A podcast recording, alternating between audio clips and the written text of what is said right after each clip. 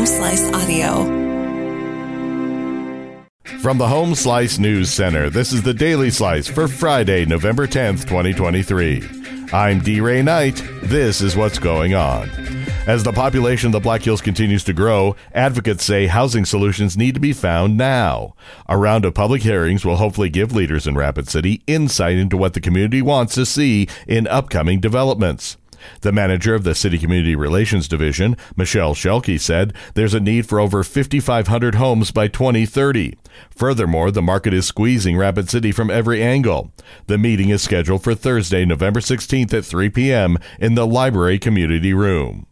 There's plans for a couple of controlled burns next week in the Black Hills National Forest. Amy Rose has the details. The Black Hills National Forest is planning to conduct two separate prescribed fires next week, weather permitting. The objectives of both fires are to enhance wildlife habitat and reduce hazardous fuel loads. The Mystic Ranger District is planning to conduct the Long Draw Prescribed Fire Project November 13th through the 16th. The Long Draw Project area is located approximately five miles west of Hill Cities. The Hell Canyon Ranger District is planning to conduct the Witch Prescribed Fire Project November 14th and 15th the Witch Project area is located approximately three miles southwest of Pringle, South Dakota. In news from the nation and the world, the White House says Israel has agreed to put in place four hour daily humanitarian pauses in its assault on Hamas in northern Gaza. The Biden administration says it has secured a second pathway for civilians to flee fighting. President Joe Biden had asked Israeli Prime Minister Benjamin Netanyahu to institute the daily pauses during a Monday call. The Israelis have committed to announce each four hour window at least three hours in advance. Biden says he asked the Israelis for a pause of at least three days during negotiations over the release of hostages held by Hamas.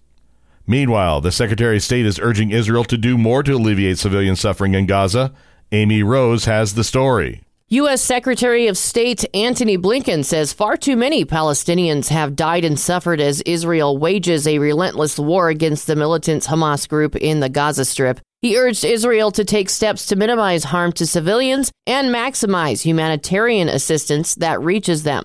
Blinken said on Friday that recent Israeli moves to improve dire conditions are positive, but they're not nearly enough. Democrat operatives believe that Joe Manchin's decision not to seek reelection virtually ensures the party will lose his Senate seat in deep red West Virginia next year.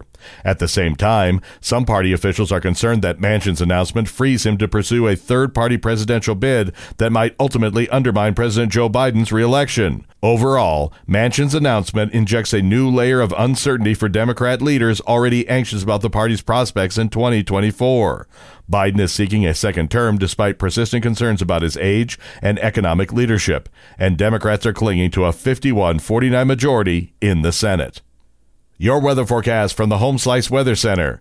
Plenty of sunshine today and a high of 49. Low tonight, 27. Tomorrow, sunshine and 53. Sunday, expect a high of 61. And that was your Daily Slice for Friday, November 10th, 2023. The Daily Slice is a production of Home Slice Media Group, hosted by D. Ray Knight with Amy Rose.